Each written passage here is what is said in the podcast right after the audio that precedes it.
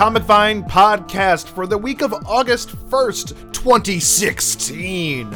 Uh, I'm your host, Matt Elfring. Tony is gone. Not forever, he'll be back. Uh, he is currently doing some magical, wonderful things you'll be hearing about very, very soon. And Corey doesn't exist still, so Corey's gone. I didn't even ask Corey to do it this week. Just like, let's, let's do it. So uh, we got some wonderful comic books to talk about from last week. Uh, I know doing this with one person is going to be very weird, but because we didn't record last week uh, because of San Diego Comic Con, we want to give you guys a little something. So uh, checking out what's going on in the news, or a little bit of news over the weekend. Uh, there's a a new a, a, new trailer from Legendary Pictures for the movie The Great Wall, which stars uh, Matt Damon in China uh, on the Great Wall, where he's fighting monsters. Uh, it's coming from director Zhang Yimou. I get Yimou. I've never pronounced that out loud. Uh, but he uh, is the person behind Hero and House of Flying Daggers. So this is his first English language production and uh, the largest film ever shot entirely in China. So the trailer looks great. Uh, there's a lot of controversy behind the idea that, uh, once again, uh, it's a white person in a foreign country dealing with things that he should. I, I, don't know. Uh, I, I, understand the controversy. Uh, I, for, I forgot who said Constance something. I don't have it the tweet right in front of me, but she said uh, if Matt Damon falls in love with a an Asian woman, I'll lose it. So there there there's, there comes the idea where should we have you know more Chinese actors play roles that take place in China? The answer is yeah. I mean, uh, there's a lot of great Chinese actors out there, uh, and not just Jackie Chan, guys. Come on.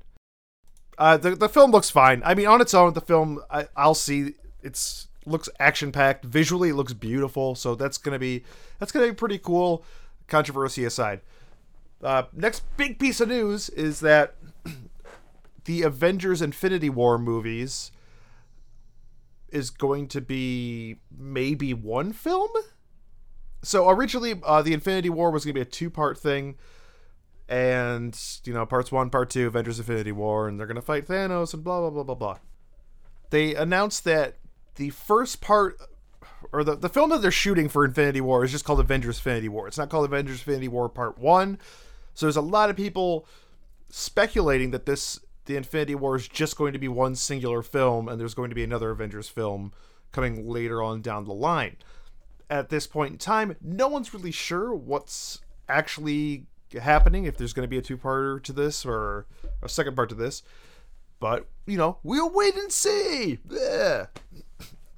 Uh, HBO finally confirms when Game of Thrones will end. We've all kind of known due to rumors and reports.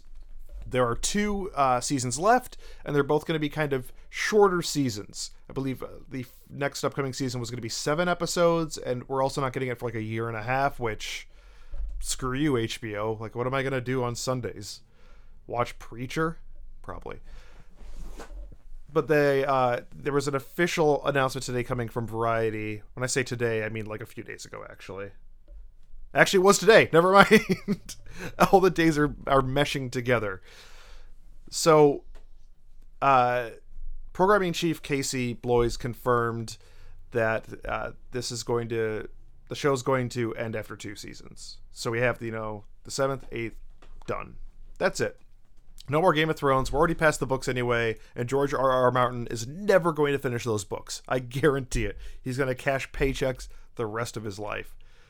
So, uh, Westworld, which is that 70s or 80s, I think it's like early 80s uh, sci fi film, which I really enjoy, but it doesn't have a, a great staying power, uh, replayability. It, it's kind of cheesy. Uh, it's going to be debuting on HBO on October 2nd. So we've been kind of waiting, like, when's Westworld going to happen? When's Westworld going to happen? We've seen trailers for the show. It looks really interesting, but there, uh, up until today, there was no, you know, when's it coming out? So it'll be October 2nd. That'll maybe probably be the thing that's going to replace Game of Thrones for a while. I don't know. What day is October 2nd? Let's all check. It's Sunday. It's not TV, it's HBO. So that's going to be cool. I'm pretty excited for this show. I, I like I said, I like the movie. I think there's a lot that they could play with here. You know, how close is it going to be to the original movie?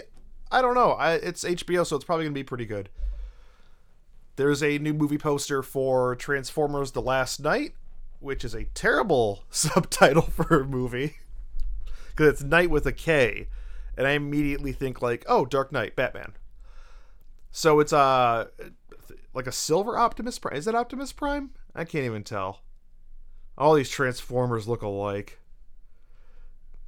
Well, he's got a giant sword and he's fighting what looks like to be spaceships and monstrous type Transformers.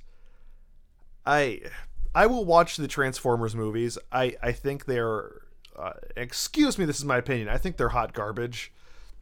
I I'm not a fan of them, but I like they're not good movies, but I like watching them. It's a it's that kind of that Demolition Man type type feeling for me, where it's like, yeah, I'll watch that forty times. Not a good movie. I'll watch it forty times.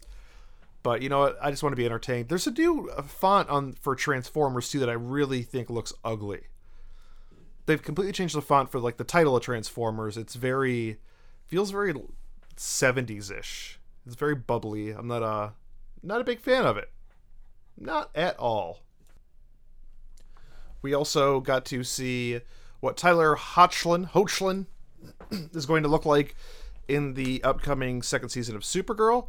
Uh, there was a promotional image released, and Superman has a belt for no reason. That's the only thing that really bugs me about it. I, he looks all right. I don't know. He's got a. I don't want. I don't want to say a weird face. That sounds mean, but his his face is a, a little haunting in the image. I mean, I've seen other picture, pictures of him and he looks fine, but this like super girl picture, he's just kind of staring into the depths of my soul, waiting to eat me from the soul out. That's how you eat people. So, as you probably figured out, this is going to be a much shorter episode because I'm alone. So, kind of getting right into comics, we can jump right into DC because D stands for DC, and that's first. Once I get my pile of books out here, a lot of stuff came out, and it was really hard to figure out what came out what weeks because, as you may know, we were in San Diego Comic Con and I just had a giant stack of books and I didn't know what was from what. So if I uh, talk about a book that wasn't from this past week, sorry, I'll try. First up was Hal Jordan the Green Lantern Corps. I ended up giving this a four. It's a pretty solid starter issue. Robert Venditti, the writer, is dealing with a lot of backstory and, and, and kind of trying to explain a lot of plot devices that have happened in the past that are relevant towards now, such as Hal Jordan and uh, the Gauntlet, which is not here, but there's kind of a little bit of touching upon that. But the the Green Lantern Corps being in uh, the universe previous to this one, Sinestro being old, which is not explained at all, and that was kind of my biggest problem with it. You know, Sinestro and his corps running the universe as the you know emerging police force, you know, ruling the everything through fear. So it was a, it was a pretty good setup issue. I I, I did enjoy it. Uh, Sandoval's art's really really nice, but I'm I'm much more into Morey's uh Tom Tomeu Tomeu Morey's color work. I, I think he does some great stuff when it comes to the constructs here. Overall, really really solid issue. I'm kind of happy with how it's how it kicks off. I'm really happy that Robert Venditti is continuing to write this. Uh, I think he has a, a, a, very good grasp on Green Lantern Corps. I know he's a little polarizing with fans, but I, I he's made this into kind of a sci-fi space adventure, and, and that's what I want out of out of a Green Lantern book. I, I want a space adventure. I, I want a, a, good element of fun, but I want people to kind of search and investigate, and you know that's what we're getting here. I, I really enjoyed that. We had Wonder Woman number three now, this is going back to the Cheetah story. Uh, if you have not been paying attention, uh, the odd issues for this are going to be a Cheetah story, and the even issues will be kind of an origin story for Wonder Woman, a quote unquote origin story. It's more about Wonder Woman leaving Themyscira. So Liam Sharp and Laura Martin, the artist and colorist on this book, just kill it. Like I the the art on here is just awesome. I could not be happier with that. A lot of the issues kind of dealing with Cheetah and Wonder Woman's kind of torrid past. You know, they've were once friends, they're enemies, and now Wonder Woman needs her help. So how is, you know, Cheetah going to deal with that? You know, how, is she going to trust Diana again? You know, will she help Diana find Themyscira again? Uh, we also have a, sto- a kind of a shorter story, kind of to break things up with Steve Trevor in here. It's a it's a really just fun issue. I like what's going on here. I like the story more than the origin story though. I wish this, you know, the first six issues or five or however long this is going to be could have been this story. Then we do the origin story. I hate the jumping back and forth. I think it kind of kills the momentum for the story, even though it's every two weeks. But you know, I'll take what I can get. So I was kind of, I think I gave this, oh, I did review this. I gave it four stars. There you go. So next up is Detective Comics 937. This is dealing with the colony. Uh, Batman's figuring out who the colony is, why why they exist. What what I like about, excuse me, what's going on in here is is that it's there's a lot of great explanation for what this group is and why they're here. What I just said. Uh, James Tynion does a Tynan. I always want to call him Tynion. James Tynion does a great job, kind of explaining everything that the reader needs to know. It's not overcomplicated. It, it's very inclusive, and there's a pretty big twist towards the end, which we will not be ruining here. But this was a I, am really enjoying this series. Personally, I like Batman more. I know Tony likes Detective more but personally, I'm really enjoying what's going on here. Now we have Action Comics, which has Superman and Wonder Woman, and then Clark Kent's there, and then Doomsday's there, and Jonathan Kent's there. I, I've been liking this story, but this issue is kind of one of the weaker ones. I, I normally like Tyler Kirkham's art a lot, and there's a lot of great moments here with his art, but there's also a few moments where I'm kind of like, eh, he has some like facial things. Like close-ups on Wonder Woman looked a little a little bizarre. Story-wise, it's moving very very slow. Again, I like this, but this issue personally was very it's full of action, which is great, but it's it's not I don't know, it feels almost like holding pattern type stuff. So it was all right. I don't know. I'm gonna keep reading it. I, I I'm enjoying what Dan Jurgens's doing. I mean, if anybody's going to write another Doomsday story, it's going to be Dan Jurgens, so that makes perfect sense to me. Now we have Titans. Now we were told that there's like a big, huge reveal here. I mean, there's a reveal. It's not anything gigantic. I am not a Titans reader normally. I, I normally don't pay attention to this group. It's not, you know, one of my favorites. I'm not saying it's bad. It's just it's never been something I've been too attracted to as a reader.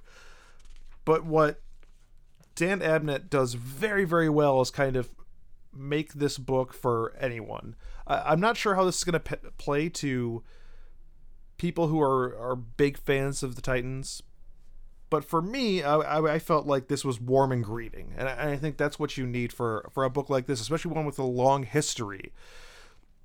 So it's great to see Kid Flash back, or Wally West, whatever you want to call him, because Kid Flash is other Wally West. Who knows?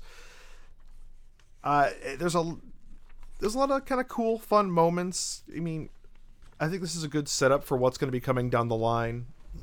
It feels, I mean, the, from the Titans books I've read in the past, this kind of feels like that, which is really cool.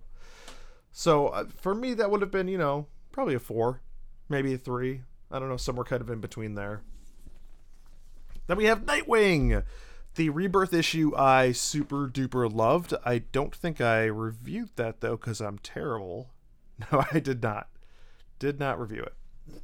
Anyway, so this is classic Nightwing. He's back and it's just so much fun because there's what's working really really well for the for the issue is that it's still playing off things that happened in the previous uh, Grayson issue as well as Forever Evil a lot of the issue deals with the Court of Owls, which is you remember that was uh, Dick made a pact with the Court of Owls in order to save Damian's life. and we got a lot of that in Rebirth. A lot of, uh, I'm sorry, in a lot of uh, in Nightwing Rebirth of how that all plays out. So I this is just a, a very very solid start. We get to meet the new villain here, which is named Raptor, and weirdly enough, issue two comes out this upcoming week, I think. Unless this book came out last week, and I'm just talking about a book that came out last week. Because again, no, no, it, it came out. Okay, I'm not crazy. So I, I highly recommend Nightwing. Uh, it's just Tim Tim Seeley is doing a wonderful job with this character, and he's gone through so much, so much BS over the past couple of years. But it's making him a stronger character, and Tim Seeley is really working that into this book. And I could not be happier as a Nightwing fan with, with what's going on. So next up is Batgirl. I will will admit that I'm the, I'm not really a big Batgirl fan. I feel like uh, the Goth the world of Gotham gets a little overcrowded with with characters, and I feel like Batgirl Batgirl kind of falls under the falls by the wayside. I think the the last volume was was not personally for me, but a great volume. It, it's good for especially younger readers that wanted to to get into the character. But now uh, Hope Larson is working on this with Rafael Albuquerque, Dave McCaig on colors, and Batgirl is off to Japan to kind of become a better fighter. She wants to learn from Japan's, you know, best hero from past ages. I forgot the character's name. I'm looking, guys. Don't worry. Uh, uh, uh, Just looking. Fruit Bat. Okay, I knew it was Bat something. So the Fruit Bat. She's over 100 years old, and she's still kind of kicking butt on occasion. I this is a great start. I I am loving this as a person who is not a big Batgirl fan. This really works for me. Uh, the art is beautiful, the colors are beautiful, the writing's fantastic. Nothing but high praise for this. This would have been five stars from me. It's because we're really getting to build on Barbara Gordon as Batgirl. This is more about her becoming a better crime fighter than anything else. And I think that's a really kind of that's a cool concept. That's that's something that's really interesting to play with. That we we occasionally see it, but it, has been a while since we've seen anything like this. Then we have Red Hood and the Outlaws Rebirth. I am not an Outlaws, not a Red Hood fan. I was a Red Hood fan for a little while when he first came back. This whole issue, as it's a rebirth title, it's introducing the character. So we're getting Jason Todd, he's working with Batman while he's stealing the rims off the Batmobile. I love that they're still doing that. That's such like a weird dated 80s thing like stealing rims off of a car. Like no one does that now, but that's how or he's stealing the tires, sorry. But still, stealing tires it's so weird. It's a very dated thing, but I love that it's still a part of his history. It's Batman taking the character in, making him Robin it's you know it's exactly what I what I would want out of a, a Red Hood rebirth. Uh, it does deal with some present day stuff with Batman and kind of the Black Hood and uh, how not the Black Hood, Black Mask. Sorry, uh, Black Mask and his role in Gotham. So there's a, it's building on a lot while introducing a lot. So for me, that's kind of I'm really I really like what Scott Lobdell is doing with that issue. I think there's a lot of promise there. Then we move over to Future Quest. This is issue three. This does not continue the main story, and that super bummed me out. We're getting two stories here. The first one is from Birdman, uh, and that's Jeff Parker writing with Steve Rude on art and uh, Steve Buccellato on colors. It's fun. It's you know it's a good Birdman story if you like the character. It, I think it's a it's a fun introduction. I know I'm saying fun a lot, guys, but bear with me. uh, it's a it's a fun introduction to to character for people who aren't as initiated. I, I feel like I would prefer this book to be a standalone instead of part of Future Quest. We're, we're, we're getting to see their roles and how in all of Future Quest and you know the day before this all happens, uh, them going to the Jonny Quest universe. But I, I don't know. It, it feels like it almost doesn't fit. There's a second story with the Herculoids. Jeff Parker's writing, Aaron Lopresti on pencils, Karl Kesel inks, Hi-Fi on colors. Again, sorry guys to mis- overuse fun. It's fun. Uh, it's not the best thing to come out of the Hanna Barbera stuff. It's definitely not the worst thing. That would have been like a, a solid three. So, uh, moving over to Marvel. First thing on my desk is International Iron Man. That's the first thing. I love Bendis and Maleev as a team. I do not care about this story. I think I've made that pretty clear. It is about Tony Stark trying to find his real parents, and there's a lot of big revelations here towards the end. It's also Tony Stark dealing with death, uh, death of friends, so death of family, death of Howard Stark, which happened many years ago. But that's the that's how the book kicks off. I, I just I'm not that interested in what's going on. I, I know a lot of Iron Man fans are really enjoying this. I think as it's crafted, it's it's very very good, but it's just very uninteresting to me. Sorry. Next up is Civil War II, number four. Uh, Brian Bendis writing, David Marquez on art, Justin Ponsor on colors. Boy, I'm having a tough time with this series. The last issue had uh, spoilers. If you didn't read issue three, you should have by now. It had Hawkeye killing Bruce Banner, and this is dealing with the aftermath of that. And boy, I I am not digging on this. So Hawkeye ends up uh, walking. I know I'm doing a little bit of spoiler stuff. I'm sorry, guys. That's about as spoilery as I'll get.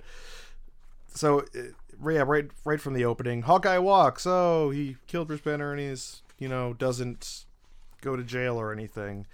I, I again, and it's been my problem with this is day with they one, and some people disagree with me, but I'm just I'm not feeling the book. I I, I don't I feel like it's a a not a great follow up. It just I don't know feels it feels like they're cashing in on a name. It, I don't know guys, I just can't do Civil War 2. I really can't. It's it's it's not terrible. Like the art is amazing on this. It's some of uh, Marquez's best art. Ponsor's colors are great. Bendis is not a bad writer.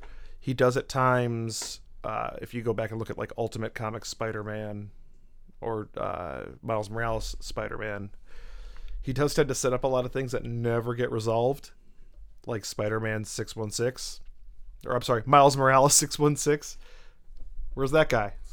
Um, I'm still mad about that. it's been years, and they, yeah, whatever. yeah. Okay, whatever. Did I miss a Rebirth book? Oh, I missed the Flash. I'm sorry, guys. I missed uh, DC Rebirth, the Flash. We finally get to see Godspeed. It, it's Barry and uh, Augustus. Oh, I can't remember his name. I feel like Tony today. I'm bad with names. I'm just kind of like, what was that guy's name? August. August. How could I not? How could I forget that? So it's it's them dealing with these other speedsters. Then Godspeed shows up to finally, like we've been talking about this character for so long, and the character finally shows up. What I really liked about this book was the fact we finally got to see the rogues. Like, how are they reacting to all this? I know uh Carmine Di Giandomenico. Oh, never Never had to pronounce that. I, I know his art isn't for everyone. It is very stylized. I feel like I'm really starting to love what he's doing here. I, I feel like his kind of stylized art fits this book. Uh, I can tell, you know, Josh Williamson's setting up a ton of stuff in this issue. Uh, he's been setting up stuff that's going to go, you know, 20 issues from now. So overall, the Flash feels different but I'm kind of cool with it. I'm kind of I'm kind of cool with what we're getting here. And Ivan uh, Plascencia's colors are awesome. Like I'm a, I'm a big fan of his work with Riley Rossmo on anything they do together. So it's great to see them. And now, now back to Marvel. Old Man Logan patches in Japan. Logan's Japan is patch, getting some intel. I this is the more and more like I read Lemire Sorrentino and uh, Maiolo's Old Man Logan, like the more I love it, the more I kind of love how it's like you know how like Civil War Two is a follow, not really a follow up to Civil War, but it's kind of like it feels like name only follow up. Like Old Man Logan is a great follow up to that Wolverine story, Old Man Logan. Like it, it's all about him trying to correct the wrongs of the past, even though those wrongs never happen in, I'm still calling it the 616 universe. So, excuse me. Uh, he he's really on a mission to make those wrongs right, and that's what I that's what I love about it. It's a it's a book about redemption, and you also get some of the best art in comics, like the best art team of Sorrentino and uh, together. So this is the start of a new arc called The Last Ronin. I cannot recommend this book enough. It's it's one of my favorites at Marvel, up there with you know the Ultimates and Vision, and Miss Marvel as well. I just pick up Old Man Logan. Just do it. Captain America Steve Rogers or Steve Rogers Captain America, the book that everybody screams about. uh, it's it's a, it's an okay issue. I I wasn't feeling uh Jesus Saiz's art as much, but I'm really enjoying the story of Captain America's mind being wiped. Not wiped, but changed so altered so everything in his past is Hydra related my favorite like strange enough my favorite moment in in this is like captain america takes off his shirt and just has this giant like or he puts a giant hydra symbol on his chest. It's so weird but it like it works. Like i i kind of love it.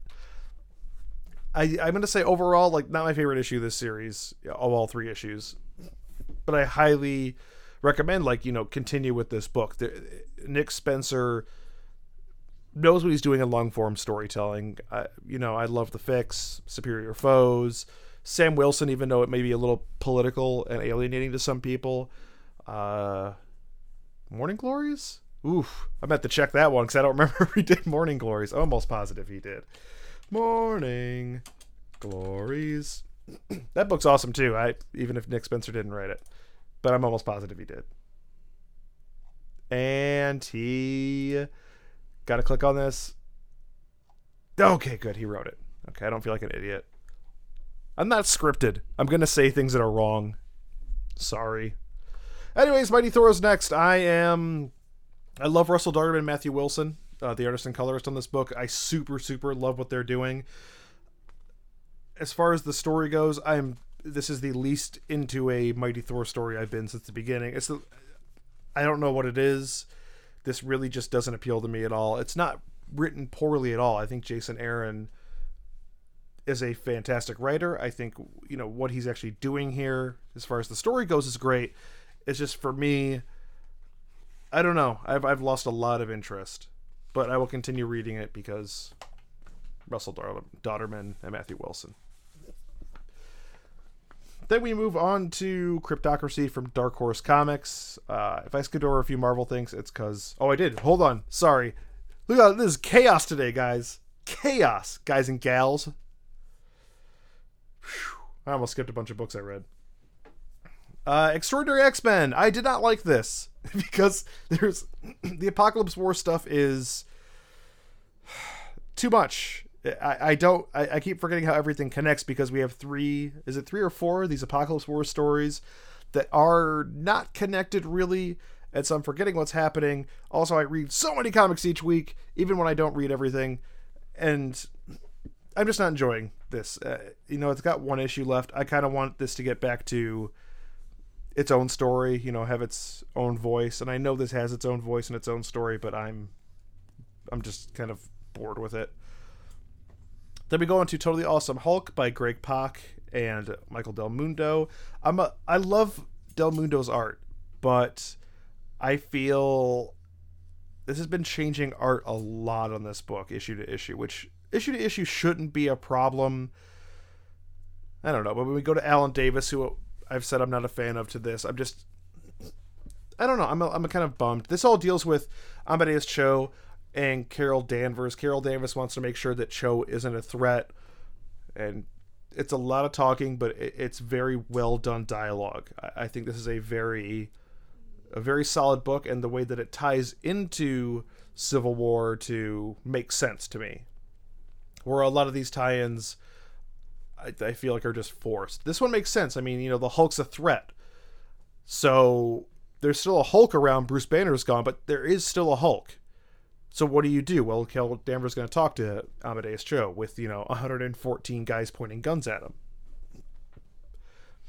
Uh, next, we'll move over to Black Panther number four. This is also like one of my top favorite Marvel books right now, simply for the fact that it takes place in its own little pocket.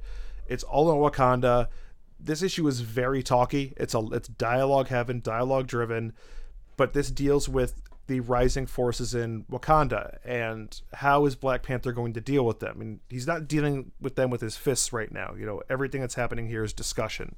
It's planning, it's strategy, not strategy in the way you think, but kind of you know, how is Wakanda going to regain control when it seems like everything is falling apart?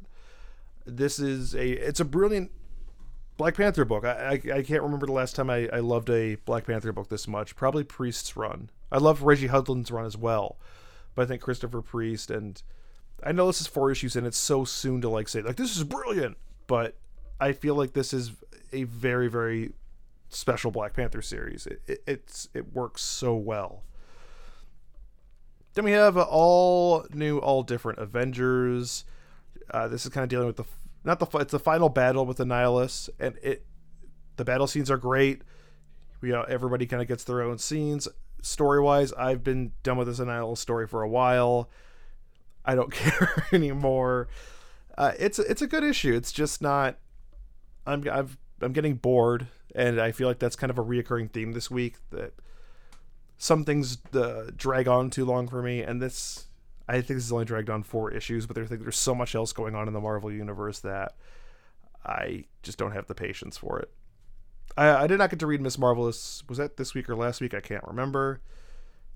Again, I'm, I'm still trying to play catch up from San Diego Comic Con, as I'm sure Tony is as well.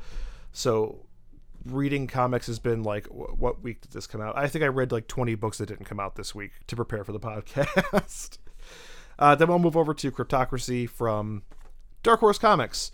Uh, this is Van Jensen and Pete Woods. My biggest complaint about this book is that it has like 3D model backgrounds. Not everywhere. It feels like it. No, maybe not everything. There's a lot of moments where I look at the background. I'm like, this feels like it was made like in a 3D model, and it just it doesn't fit with the like the foreground art. So the backgrounds look kind of rough. This is also setting up still so much. I think that's the that's the big problem with this book is we're being introduced to a brand new world filled with conspiracy theories and it, it, the the book just throws so much at you and it's really hard to kind of process it all and digest it. So when I reviewed issue one, I think I read it. I had to read it like four or five times, and I ended up loving it because I feel like Van Jensen. He does his best writing in this kind of tone, in this kind of world, where it has like a comedic element. He feels unchained, which is good, and not like unchained like in a Mark Millar Marvel Unchained. But this is some of Van Jensen's better work. I I put Pinocchio Vampire Slayer up there, obviously, uh, the leg up there more. But I feel like this is going to be something brilliant come down the line. I really like Pete Wood's art, but I just can the backgrounds just look so weird. It it feels disjointed from the foregrounds. So I'd recommend this series. It's again, it's a lot to digest. You're gonna have to read it a few times to kind of understand what's going on. But nevertheless, it's you know, it's a really interesting brand new series. Manifest Destiny did not come out this week. That's last week. There's a bunch of other books I didn't read because, again, the world of conventions. I'm sure I'm missing a ton that I wanted to talk about. Well, we will uh, move it over to questions. So we had people on Facebook and Twitter ask us a few questions. By us, I mean me. Only me. Uh, Anjan uh, asks, "How is Deadpool able to kill the entire Marvel universe? Hyperion would have stopped him." Uh, I'm gonna go with uh, character-induced stupidity, plot-induced stupidity. I, how is Deadpool able to kill the? He just did. I I, I don't know. I don't have a, a real answer for you. It, it's he was able to kill the entire uh, Marvel universe uh, because it was the title of a book. I think I think that's it. Nailed it. Uh, Dana asks, "What are your thoughts on the recent verdict in Civil War II? the one where Hawkeye spoiler got away with the murder of Bruce Banner. I I do not know. I, that's the one thing about Civil War Two that I'm kind of like down the middle on, because that's the only thing about Civil War Two I've liked. Is this? Well, I don't like the fact Bruce Banner's dead, but I like the idea that you know we think at least that we we're supposed to think that Bruce told Clint to kill him if he becomes the Hulk again. As as of him getting away with it, like it seems a little weird. Like he flat out murdered somebody and just got let go. And so that's really weird to me. That that idea is very very bizarre. But I I don't know if I'm okay with it. I, I really don't know how to feel about that one. That's that's kind of a well, that's kind of it's kind of a uh, tough area for me to talk about because I just don't have a strong opinion because I'm confused which way to think. so email me and let me know which way should I think. Uh, heading over to Twitter, George asks us, me. I keep saying us. I'm so used to more than one of us being here. Uh, what are you hoping to see in the Suicide Squad, and what are you hoping you don't see? Well, I want it to be fun. I'd like a fun movie. Specifics: I want someone's in the Suicide Squad to die that's that's so morbid. Like I want someone to die, but yeah, like I, that's kind of the idea of the group, right? So like, why shouldn't someone die? Uh, what am I hoping I don't see? Visual directing, I think, is the best way to put it. Uh, I think Zack Snyder visually makes some great scenes, but that doesn't make for a great movie. So I'm kind of hoping we stray away from that kind of visual style of directing for this. Leave that to the director of The Great Wall, coming up. uh, anything else that I'm hoping I don't see in the film, though? Well, I I don't know. Uh, I don't have like a lot of expectations for the film. I think I'm going to enjoy it. I hope I enjoy it. Like it, it looks fun. It looks different than what we've seen so far from DC, but I don't have a lot of expectations. Next question comes from Spike. Uh, catching up on Preacher on AMC. And here's some spoilers, guys, for Preacher, by the way. Uh, I'm wondering if you guys think Eugene is going to take the place of John Wayne. Maybe this show has strayed so far from the comic. So I, I don't know what's going to happen. I'm actually fine with how far it is straight from the comic, to be honest. I, I think it's it's interesting. It's different. It's keeping me on my toes. I have talked to when I was at Comic Con like hardcore preacher fans, and I always considered myself a hardcore preacher fan, but uh, I've talked to some hardcore fans that that hate it. They just despise it. They despise everything about the show. And if, if you've listened to the podcast, you know me. I I do not want a direct adaptation of a comic into a show. I, want something different. So, with Outcast, which I'm three weeks behind on now, I'm really enjoying that, even though it's almost panel for panel the same. But at the same time, Preacher I'm really enjoying because it's just so different and weird. And Preacher is a comic, and I've said this before, I don't think page for page, panel for panel would work. It's just too bizarre. Comic fans might like it, but I think mainstream audiences wouldn't. And I believe that Preacher's got some really good ratings. I don't have anything in front of me right now saying like, here's the ratings. But I think it's playing really well to a mainstream audience. I could be wrong. I again, I don't have information in front of me, but that's just what I heard. So I don't know. Spike continues. Uh, has the show clearly confirmed L'Angels, L'Angels uh, are coming soon due to tattoos shared by both John, Jesse and John's killer? I don't know. I don't know. I'm not that far ahead. uh, he says, lastly, what do you guys think about Preacher pulling the trigger on Cassidy and Tulip this early on? I assume he's talking about their relationship, which they are really switching things up, uh, which is fine. I'm fine with whatever they do as long as it makes sense. And I may not be as far as what you're talking about, but from what I've seen within that relationship, it, it's going to happen. It's just a matter of time. So I'm completely fine with it. Again, when I watch Preacher, I'm not thinking of the the comic. I'm thinking of the show Preacher as its own standalone thing. because direct direct translation, direct I'm sorry, direct adaptation just doesn't. I, I just don't think it would work for that. Uh, Ryan asks, which trailer won Comic Con? Uh, he personally thinks that Kong Skull Island was the biggest surprise. I agree with that. Kong Skull Island was awesome. Like I was super. I I'm not a King Kong fan. I know there's like a there's like a whole King Kong's not a Universal monster, but he is because it wasn't. You know, it's that kind of he wasn't. I don't think he was created by Universal monsters, but they bought the character later. But I'm not a big like Universal monster fan. I have a lot of friends that are. So I've never been into the character. It's like okay, it's just giant gorilla. Great. But the size of the gorilla in the trailer, I was like, what? You guys are kidding me. That's ridiculous. He's huge. So I I'm excited for for the movie. I think the trailer was great. The other trailers that came out, I don't remember. We got like a Justice League. The Justice League one I loved actually because it's like, hey, it's Justice League movie. We have a sense of humor. We're not morbid.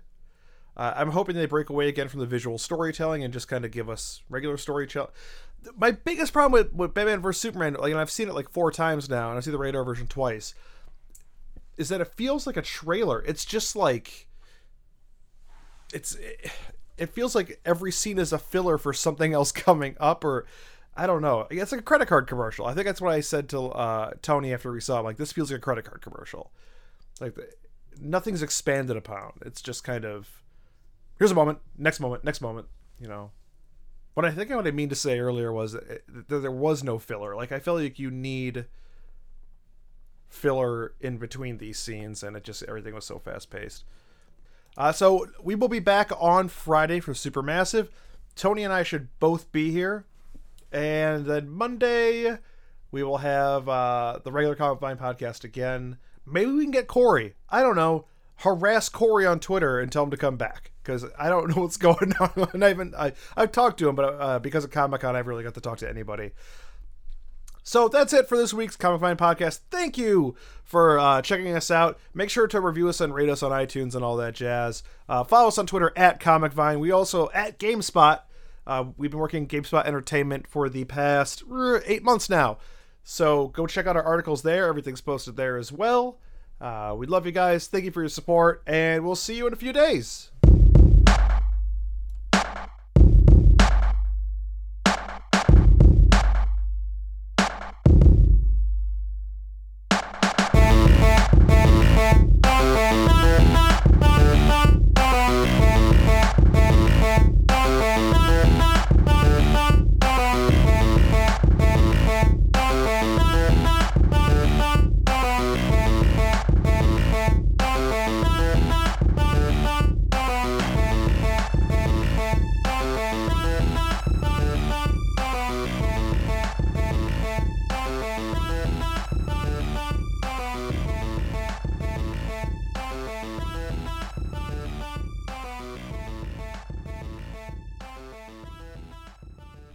So Sam Burgess asks, which is better, Suicide Squad or Sewer Side Quads, as in S E W E R S I D E Q U A D S? Well, well, Sam, both have pluses and minuses. When we're talking about Suicide Squad, the problem I have with that is that you're on a team and you're doing suicide missions, you're probably gonna die.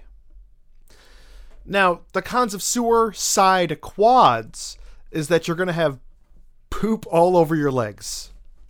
What are the pros? Well, Suicide Squad is like a team building activity. Sewer side quads, you don't die. So, which is better? Well, I don't die in sewer side quads, but I'll always smell like poop. So you've stumped me.